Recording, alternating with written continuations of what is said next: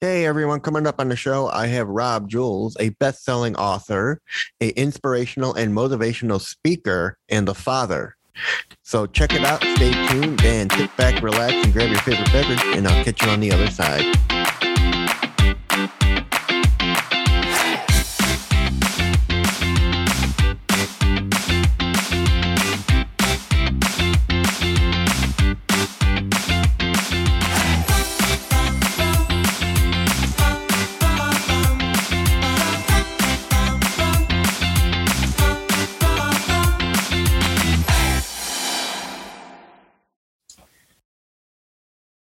Hello, everybody, and welcome to Inside the Asperger Studio Presents Stories. Today, I'm joined with Rob Jolles, an inspirational speaker, a best-selling author, a father, and a motivationalist. Welcome to the show, Rob. It is great being here. I'm excited about our conversation. All right. I usually like to start off with asking, where were you born, Rob? I was born, it's interesting because I've got two and a half million miles in the air professionally. I've delivered seminars in every state but two and many countries around the world. And I've never lived more than 20 minutes from where I was born. So I was born in Silver Spring, Maryland, of all places. So you traveled a lot. I mean, yeah. you you love you just live to entertain, don't you? I do. Now I don't necessarily live to travel. I, I have to tell you that it's just sort of part of the profession of being a professional speaker. And um, I truly, when they call your name and they go, now, ladies and gentlemen, let's bring him up. Boy, I, I'm excited. But just like anybody else, I've spent many a day and night, you know, waiting for delayed flights, stuck in really bad hotel rooms, eating some bad food. So it's not quite as glamorous as it looks, but the job itself is glamorous and it's just a byproduct. I really enjoy it. Yeah, I get that feeling about travel. My brother is a professional chef who works for a company called Cargill, and before COVID hit, he'd be traveling all over the U.S. to to work with different restaurants and stuff. And he said he loved to travel, but he hated being away from family. Exactly. I actually, one of the books I wrote, because normally I write books about sale, selling or presenting, but one obscure book I wrote was called The Way of the Road Warrior. And I almost got booked on the Oprah Winfrey show with it. Um, I actually was going through the booking process and she retired the show. But it's oh. a, it, it's a, I know, I almost, I almost got a piece of the Oprah lottery. You missed it by that much. That much. But uh, the reason why Oprah was interested, because Oprah's not going to put a sales trainer on, was because I really was looking at what that level of travel does to a family and does to uh, uh, you know the dysfunction that it creates with friendships and and relationships and children. And um, i'm blessed. I'm married to a woman who's not quiet and she uh, really kind of put her foot down and i made certain changes so i could be more in balance and um, as you know didn't miss the growing up of my children but uh, it wasn't it's really difficult because you know when mm. you're and i and i mean this modestly but when you're having a level of success nobody teaches you how to back off that throttle of success. In other words you just want more of it. It's it's like a you know a great food. You want to eat more and more of it but at what cost? And that's what the book was about yeah, I get that. I mean, once you get that taste of success, you want more and you want more and you want more because it just feels it fuels you. Oh yeah, and you know, this was particularly with me. I was, you know, really kind of um, big in the 90s early 2000s um, and um, but my kids were pretty young at that time but you know i had a limo showing up at my house to pick me up. I had a limo on the other side of wherever i was landed to pick me up. I was staying in very nice hotels you know riding first class. Uh, it, it was it was sweet as they would say but at what cost? And I am really glad that um, I pulled back from that. And once I did, I there weren't limos waiting for me anymore. There were Uber, Lyft, and cabs waiting for me, and I was sitting in coach and fighting for gigs and seminars like everyone else. Because in the in the speaking world, the more you speak, the more you get booked. So when you pull yourself back, it makes getting booked more difficult too. But uh, as I come down the home stretch of my career, I have to, I tell you, there are many things I'm proud of. And one of the biggest ones is being helped to make the decision to put my family ahead of uh, whatever level of success I could achieve. Now, what people don't know about Rob is one of his sons is an actor and comedian. Yes, he is. Yes, you he must is. be very proud of him. I am. I am. I knew. I knew our humor would work, and and uh, and actually, if anybody, whoever's listening, if you remember the Megan Rapinoe Subway commercial where she's kicking the the the soft the soccer ball and changing the screen on people of what they should order. Uh, my son is actually in that commercial. He's the poor guy that's eating a hamburger that gets belted by a a Megan Rapinoe fastball to knock it out of his hands. But so if you if you want to catch what the, what the boy looks like, there he is. Now um, that brings me up to another question. You that you're talking about motivation, Rob. What motivates you? What drives you? That's a that's a really good question, and and I think it's almost like asking me what my favorite movie is. On a different day, you might get a different answer. So, uh, but there's always a you know, I think we all have about five or six move, go-to movies we like. Catch us in a different mood, they change uh, um, order. For me, what motivates me professionally is the buzz from an audience, just the feel, and you know it. The cool thing about stepping on a stage, and I've been doing it for about 40 years now. The the cool thing about stepping on a stage is when you're on when you're on your game and they're and the audience is responding, everybody knows it. And when you're not on your game and the audience isn't responding, everyone knows it. But it's like a comedian it, when they go up on yeah. the stage and they bomb, they know it right away. Oh yeah, oh yeah, they know it. In a in a seminar, it's uh, audiences tend to be a little bit more polite. We don't get uh, we don't get sniped quite as badly as a comedian. But um, in, in one of my books in particular, I am methodically write out how in a professional setting we deal with we call them snipers, basically hecklers.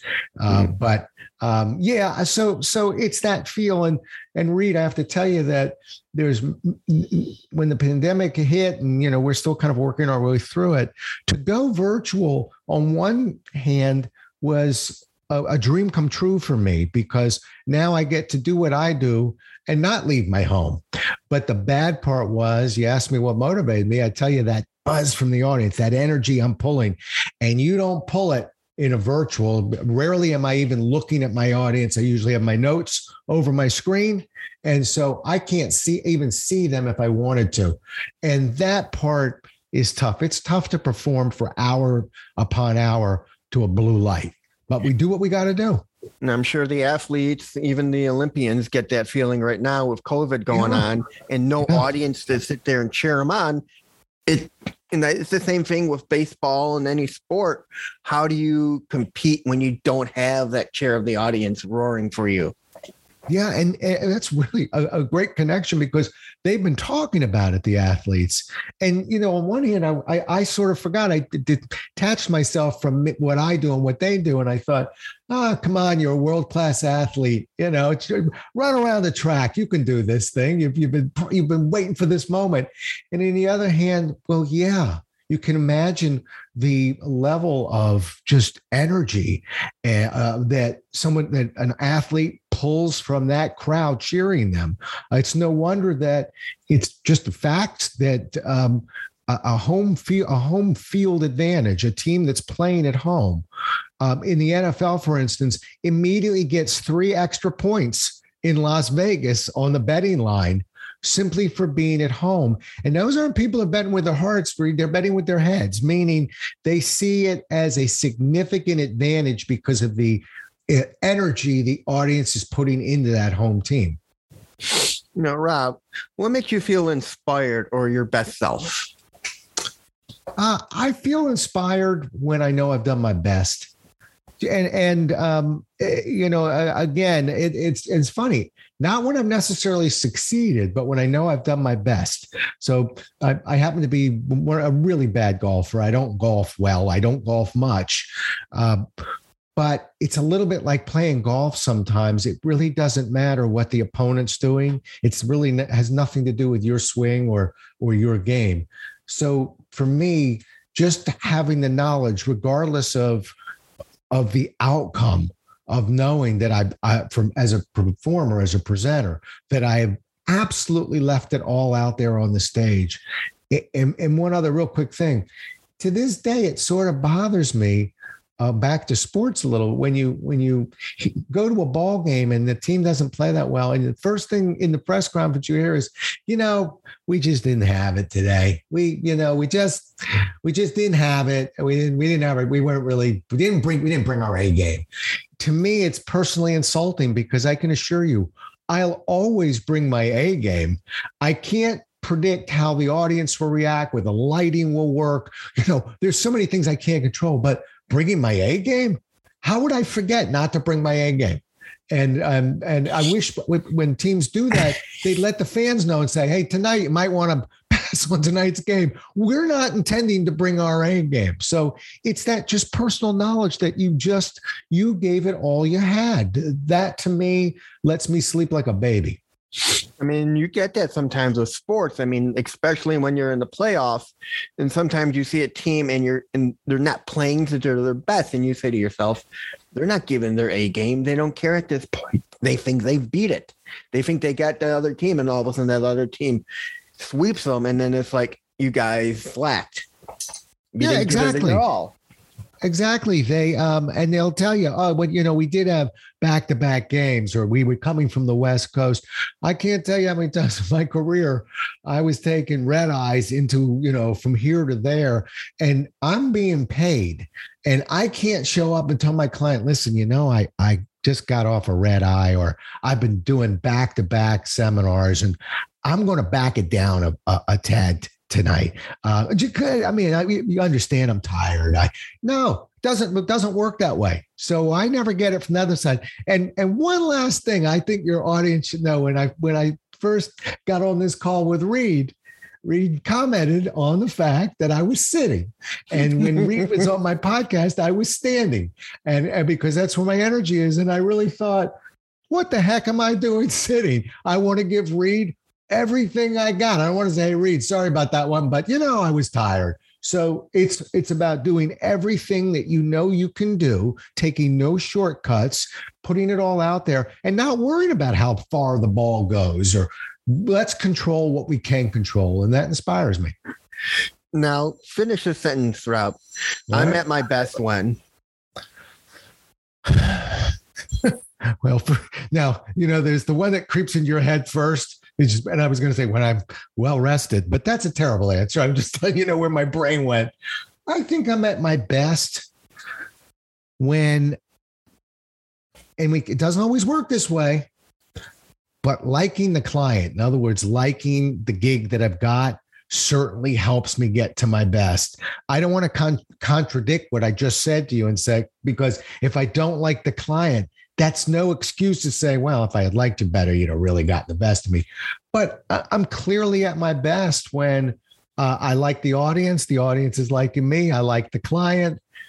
Uh, um, I think that's it. Uh, but I got to tell you, ask it, ask it me again in five minutes. I'll bet you'll get a different answer. So it's it's that hmm. kind of stuff. But yeah, um, All right, let's get to know you a little bit better. Okay. If you could turn back time, Rob, and talk to your 18 year old self, what would you tell him? I tell him relax. It's you know it's uh, you're going to be on a journey. You're going to take some some steps forward, a couple steps steps back. It's not all going to come to you all at once. Uh, but I think I'd tell me, but walk tall, walk proud, keep smiling at people uh, be open to other mm-hmm. ideas uh, and enjoy the ride because it's a ride. You know, I I, I don't want to sound like some old guy, but you know, I'm I, I'm going to be retiring in a year or so, uh, and it's been a wonderful ride. I I wonder how many days and nights I spent worrying about things that I couldn't really control. Uh, that that my older self would have said, just like your first question or second right out of the gate, you just you just leave it all, all out on the field and you don't have to worry about not sleeping or or or or the outcome of the game. You you're gonna win a whole lot more you're gonna than you're gonna lose that way. All right. If you can have a billboard with anything on it, Rob, what would it be and why? Oh, I think it would it would have two words on there. It would it would be uh, a picture of me, of course, and the words would be energy and enthusiasm. Those are I call them the great equalizers. You you show up with energy and enthusiasm, and you and and you can make up for a lot of other deficiencies. And and and on the flip side, from an audience standpoint, I always feel like an audience will forgive a lot of things. You know, you could drop your your notes, you could you could stumble walking up onto the stage in life. You can. There's a whole lot. You know, what an audience will never forgive is a lack of energy and enthusiasm. And so, uh, and if we end, the cool part about that is that I can't control whether I'm going to trip or not. I'm trying not to. I'm watching where I'm going, but it's a math. It's it's a math equation. Eventually, I'm going to trip. Yeah. But I can always control my energy and enthusiasm, and that puts a smile on my face. So uh, I, I, believe in it so much. I wear a lightning bolt when I present. I, you know, the that stands for energy and enthusiasm. I got what's called a robblehead, a bobblehead of me with two words on it that says energy and enthusiasm. I take those words very seriously. That would be on my billboard. All right. Who has been the most important person in your life? And can you tell me about them? Be my dad, who's no longer with us. Um, and I will tell you about him. He was an incredible person. Uh, I may get emotional even talking about him. Incredible guy. Uh, first of all, he was a warrior. Uh, he fought in uh, D-Day, uh, hit the beach in at Normandy, um, and um, uh, was actually in the first wave, which he would have never survived if his boat hadn't been hit by a mine, killed half the men on board. But they had to fix the propeller on that boat, and he came in in the third wave, which was still uh, very iffy, but uh, he survived it. He fought in Korea. He was a Marine uh, Corpsman, and he um, was my hero. Uh, he also had this ability to walk into a room and the room would sort of buzz around him. He wouldn't he wouldn't attack that room. People just there was something that he put out there. And as a kid, I got to tell you, I just used to stand there and just look up and go, okay, I got to take notes because that's the way I'm going to be. and um, he was able to see me speak professionally a few different times and um, share in that. And I really feel like I'm just an extension of him. Uh, at least two of my books are dedicated to him. He was a tremendous salesman as well, taught me a lot about selling, and um, just um, just a good man and a great leader what was your favorite um, subject in school? Favorite subject in school? I had anything to do with speaking. Uh, I was the, I was the weirdo. I liked whenever whatever class I was in where they said, and for extra credit, if you give an oral report, I was like, sign me up because that's the one I know I'll get an A on. I was not a great test taker. So when we had um, any type of speech or mm-hmm. communications classes and things like that, uh, I was always upfront and ready to go. And even at University of Maryland, I was a double major. I was a business major, but once I started taking communications classes, and I thought, oh, finally, something that I'm almost a natural athlete at it, something that's coming easier, easy to me. Memorizing accounting laws and rules and economics, that did not come easy to me. So anything to deal with communications. All right. I guess you'd consider yourself an extrovert then, right? I do. So out there. Oh, I do. I'm a card carrying extrovert, but but just so you know, even extroverts, you put me into a group of people that I don't know, and if I'm not working professionally, in other words, if I'm not at a corporate site, I don't feel like running up and talking to all, you know, it, I have to be in the mood for it. Professionally, there is no nothing, there's no such thing as being in the mood for it. So not only am I, when you see me on a stage, being, being very extroverted, clearly, but I, I feel an obligation to carry that character off the stage. So when I'm when I'm having dinner with a client, when, when uh, I played a golf in certain client events where they want me playing with the customers, etc. Oh, I'm quite the extrovert. But between you, me, and the uh, microphone here, uh, even ext- extroverts will tell you we don't all want to jump around and, and be the cheerleader. We we it comes easier to us, but we have our downside too. Uh, last thing, and that's this the most difficult thing for me in my career was never speaking professionally. To me, it was always having dinner the night before with clients. Because I knew what they were expecting. I couldn't show up and go, "How's everybody doing?" I'm not really. I'm I'm kind of tired from the flight. I'll just have that the beans and the steak, and please talk to somebody else. I got to be like me, Mister Happy and hello, and I better be entertaining at that table. And I feel much more comfortable in front of 500 people I don't know while I'm standing on a stage than three people at a dinner table I don't know. That's a rough gig. No, I can tell you, people, you can feel it listening, but just talking to a Rob alone, you can feel that energy coming, just coming out from that computer. And When you're talking with him, that energy just radiates out and he just fills you with his energy. He's that kind of guy. Thank you. Appreciate You're welcome, it. Rob. That's the energy talking. now, Rob, what are the best resources that have helped you? Best resources. Huh. Well, um, remember, I'm I'm a guy who pretty much has lived on the road, so um, anything you know, as strange as this sounds, uh, from a technology standpoint, if we consider that a resource, I think an iPhone was the greatest invention ever created. I mean, laptops are nice, and uh, but to have a miniature computer uh, in your pocket or hooked to your belt, and one that I can do a hundred different things, probably the least of which is speak on it, speak on a telephone. I just, I think it's amazing. So, um, you know, uh, uh um, I, I just think there's and, and travel has become so easy. I was thinking the other day of how when I first started, I had to call a travel agent, I had to wait for my paper ticket to be mailed to me. I better not lose that paper ticket, or I can't get on the plane. And, I know that uh, feeling. I mean, when I used to travel, when yeah. I was traveling across Europe, I was like, my travel agent's like, "I'll send you your ticket."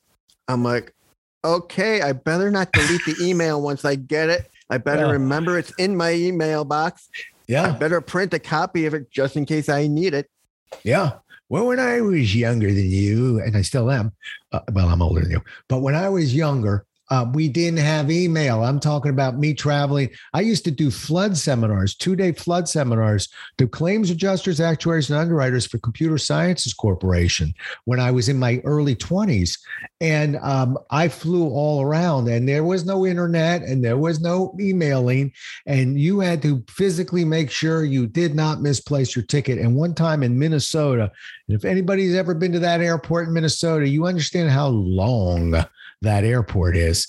I lost my ticket. I was connecting. I lost it while I was walking, and they were not going to let me on that flight, which seemed kind of crazy. Even I mean, I'm not talking about the 1940s. I'm talking about like 1993 or so. But um, I had to backtrack probably a mile walk. I still didn't find it, and somebody found it and took it to the gate uh, right before that flight took off without me. So it was the, the, to have those that those resources, the ability to mm-hmm. have it in your calendar, have it in your email, have it in your hand. You can have it on your you know in in your uh, back of your head, but to be able to do that is really tremendous. And book our own flights and all that. That that really opened things up for me. I mean, yeah. I mean, where would we be without our cell phones, our laptops? Technology today is what what it is. I mean, without it, people couldn't survive nowadays. No, no, I, I can't imagine it. And even being able to look at um, messages. You know, my wife sometimes gives me a, t- a tough time because when she's walking this way looking for something, I immediately check my messages. But as I explained to her, I can do that when you barely even notice me doing it, or I won't do it at all. I'll just do it at the end of the day while we're on vacation, whatever. But I get about 100 emails a day.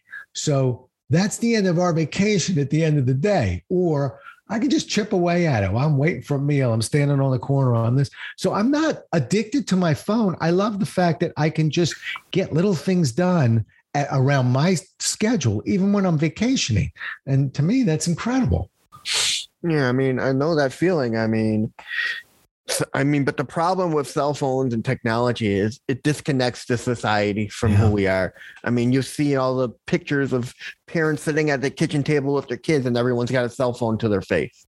No yeah. one's talking; they're texting to each other. It's it's either That's live with the dark it or live side, without Reed. it. Yeah, that's the dark side. And I completely agree with it. So, sort of, I was a basketball player. You live by the d- jump shot, you die by the jump shot. You can live by that iPhone or you can die by that iPhone. Um, yes. I think the key is to, um, you know, moderation. And certainly people, I've seen the same thing you. I've seen them out at restaurants, entire family, and no one's talking. They're all head buried in the phone. And I, like you, I find it almost tragic. It's sad. I mean, one of the best stories I was told was when I was volunteering at the planetarium here in Chicago, my supervisor, like me, was on the spectrum, and so were her kids. They went out to Iceland for a vacation. And here she's looking out the window, looking at all these spectacular mountains and volcanoes. And what are her kids doing? Staring at their cell phone. And she's like, guys, get off your phones and look at nature. Yeah. Yeah. But, yeah. anyways, Rob, if you could interview anyone from your life, living or dead, but not a celebrity, who would it be and why? Mm, not a celebrity. You got me there because I want to slide in my celebrity if I could. My celebrity crush, sort of, just platonically, of course. Um, would be Jim Carrey, but you're not letting me interview him, so I got to move off of that one. So, who would I interview if I could uh, interview anyone? Well, the easy answer would be my dad because I never really formally interviewed him, and um, you know he's been gone for about ten years or so. I actually don't know how long. I don't commemorate the date, uh, month, or year. So I've made it um, a conscious effort never to be care about that. Gone is gone, and and it just you know take something away from your life. But if it weren't my dad, who would I interview? Huh. Um, hang on, I'll get you a good one. I, I you know, I, maybe Lincoln. You know, I mean, I might go way back. I, I, I, I leaders. I would, I want to talk to, you know, amazing leaders.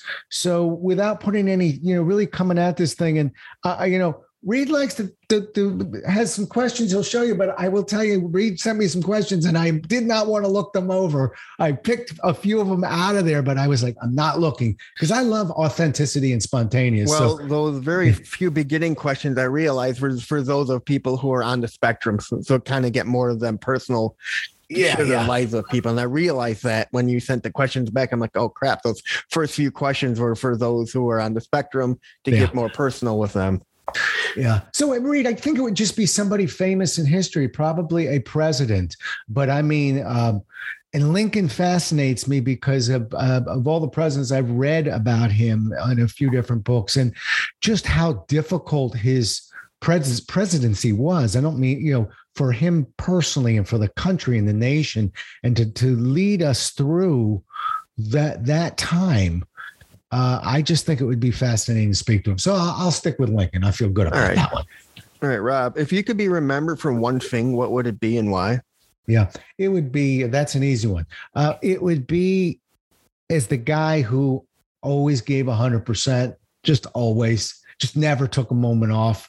Got up out of his chair, no matter who he's talking to or when, to stand up because that's going to make me better. Um, just be able to deliver seminars uh, and uh, or whatever I'm doing, and I coached basketball. I've done a lot of different. I do uh, live auctions. Whatever I'm doing, I want people to always go. You know, I saw that guy, and I never, never saw him not firing on all cylinders. Give you know, absolutely laying it out there. I love to be known for as that guy. You know, all right. What are you proudest of? Professionally, or does it matter? Doesn't matter.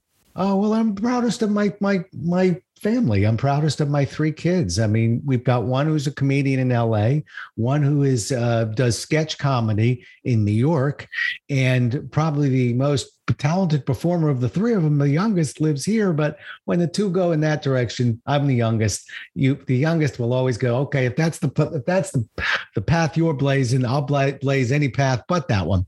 She's uh, but she plays piano beautifully and performs a little bit, uh, playing piano in little nightclubs and stuff. Uh, I'm very proud of them. I'm proud of who they are, not necessarily their accomplishments, but just that they're really three very good people. And if you met them, you'd like them. And and if I'm if I was their age, and this is kind of cool. I was thinking about this the other day. If I was the age of any of my children, I'd be their friend. And I think they'd be mine. We'd be good friends because I like who they are, uh, you know, and that's, I'm very proud of that. All right. And lastly, Rob, let's get to know you. Okay. Um, how did you get into what you're doing today? How did you come up with your podcast? Where did where did it all start from? Did it just yeah. fall into your lap? Yeah, that's some last question. All right. Well, now you got to pull up a chair but I'll, I'll, oh. go quickly. I was a, I came out of Maryland. I was a I was a lowly insurance salesman. I don't mean anything by it. I just meant I was selling life, health, and disability to Washington GO, the general office, uh, minding my own business. But remember, I told you I loved giving presentations. Yes. I'm in the back of the room about one year into my career, waiting for a Monday morning mandatory meeting with 22 other what we called apprentice field underwriters, underwriters in their first two years. And the manager and the trainers um, got stuck. They went out for an early breakfast. They got double parked. They couldn't get out. I happened, as fate would have it, I happened to have been standing by the phone that rang in the back of the room, and a desperate uh, New York Life trainer told me, I don't care what you do, but do something in front of that room. Do not tell them that we're stuck. Just make it work. And so I put the phone down, I got up and I did. We had a, script that we had learned called the Live Die Quit story. We had memorized it as insurance agents, but I had directed a couple shows in Maryland and was um, on my, in my spare time, like to act. And I decided as a director, I would try it. I mean, remember, I'm, I'm making it up as I'm walking to the front of the room. I'm going to teach them the components, where to where the pitch changes, where to pause, how to sell that script.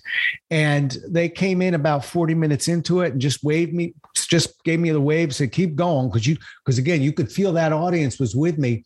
And Reed, I got to tell you, when that was over, I smiled and went, well, now I know what I want to do. Now I got a taste of that apple.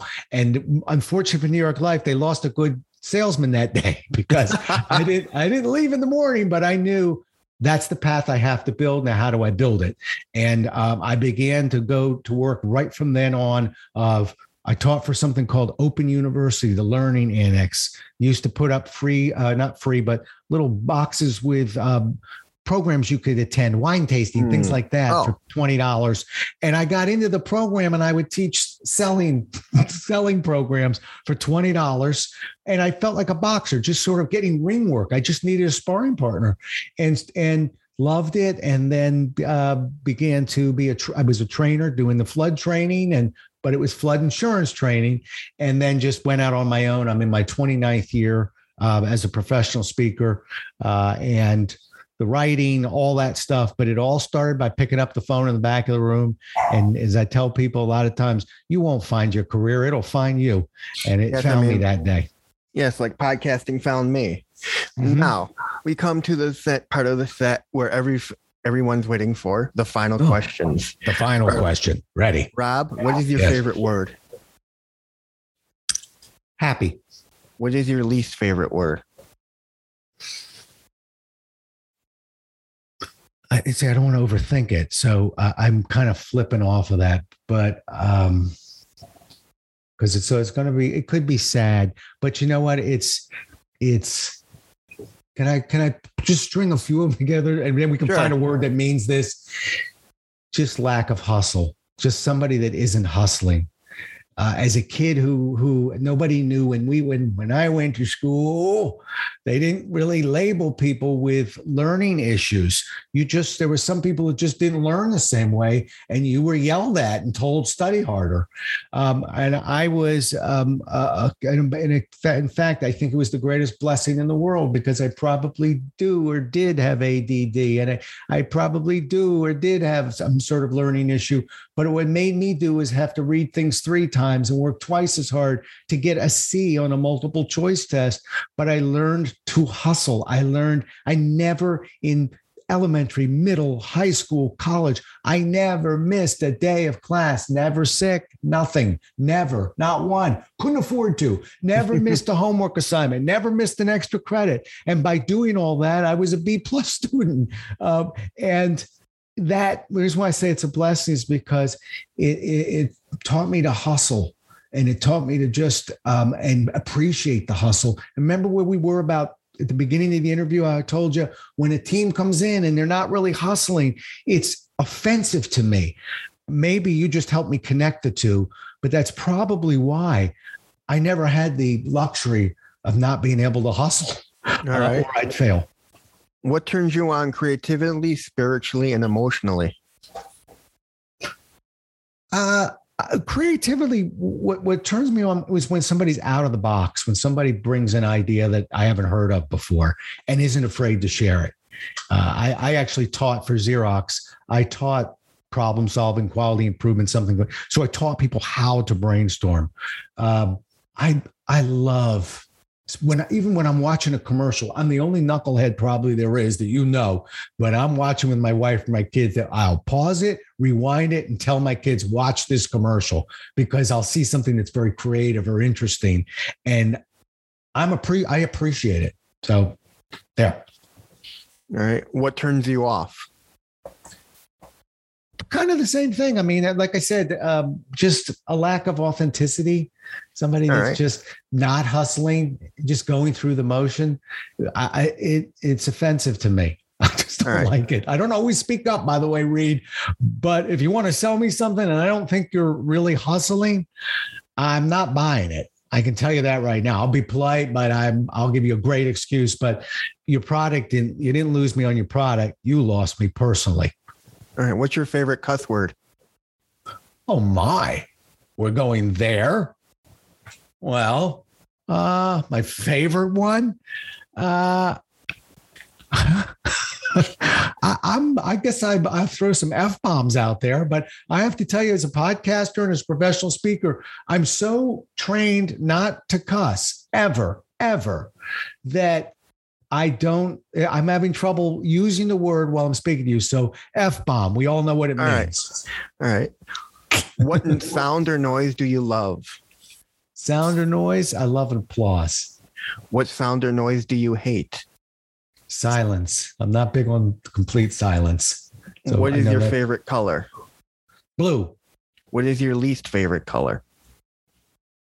Orange. Don't like orange. What profession other than your own would you like to attempt? Hmm. What I let's see. I I, I think uh, as I get ready to you know and, and can smell retirement on its way, I used to act when I was in my early 20s and in high school and in college. Uh, I think the roles would be a little different now, but uh, I wouldn't mind uh, doing some acting if we could fit it all in and I could balance that with my fam- with my wife. My kids all are right. grown now. All right. What profession would you not want to attempt? Hmm. Uh, I would not like to be a bullfighter. And it has nothing to do with the danger. I, I'm, I'm a guy who's done some dangerous stuff. I don't find any sport in harming an animal. Right. If heaven exists, what would you like to hear God say when you arrive at the pearly gates? We've been waiting for you. And Proud finally, and finally, Rob, when you arrive at heaven, who would you like to meet and why? Well, uh, first guy I want to meet is my dad. My mom's still here, so so um, I'm, I'm, i love my mother too. Don't don't think I don't, but uh, I can't wait to see my dad again. And that's it, folks. We're with Rob Jolles. Make sure you stay tuned next week for Sam and his mother Gina Mitchell. So see you later, and catch you on the other side.